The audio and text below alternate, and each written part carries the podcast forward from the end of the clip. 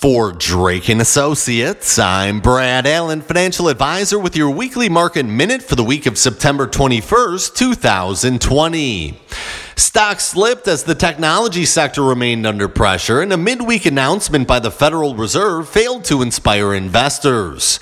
The Dow Jones Industrial Average declined 0.03%, while the S&P 500 fell 0.64%. The Nasdaq Composite Index dropped 0.56% for the week, and the MSCI EAFE Index, which tracks developed stock markets overseas, rose 0.75%.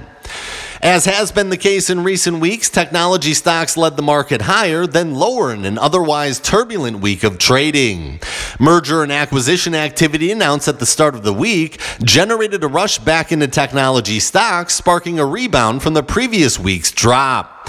Stocks continued to advance until Wednesday when investors began to digest comments from the Fed's Federal Open Market Committee meeting. The Fed delivered a message that coupled assurances of continued low rates with concerns about the health of the economic recovery.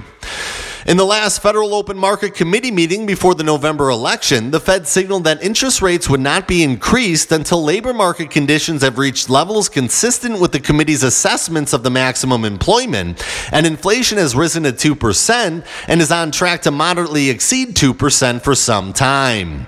Most Fed officials do not see this happening until 2023. While the Fed maintained its view on the importance of fiscal stimulus to help American workers and businesses, it did improve its outlook for unemployment in its latest economic outlook.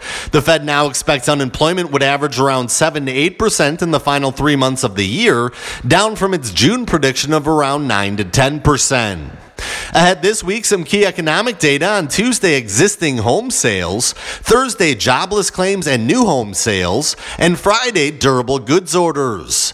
For Drake and Associates, I'm Brad Allen, financial advisor for News Radio WTMJ.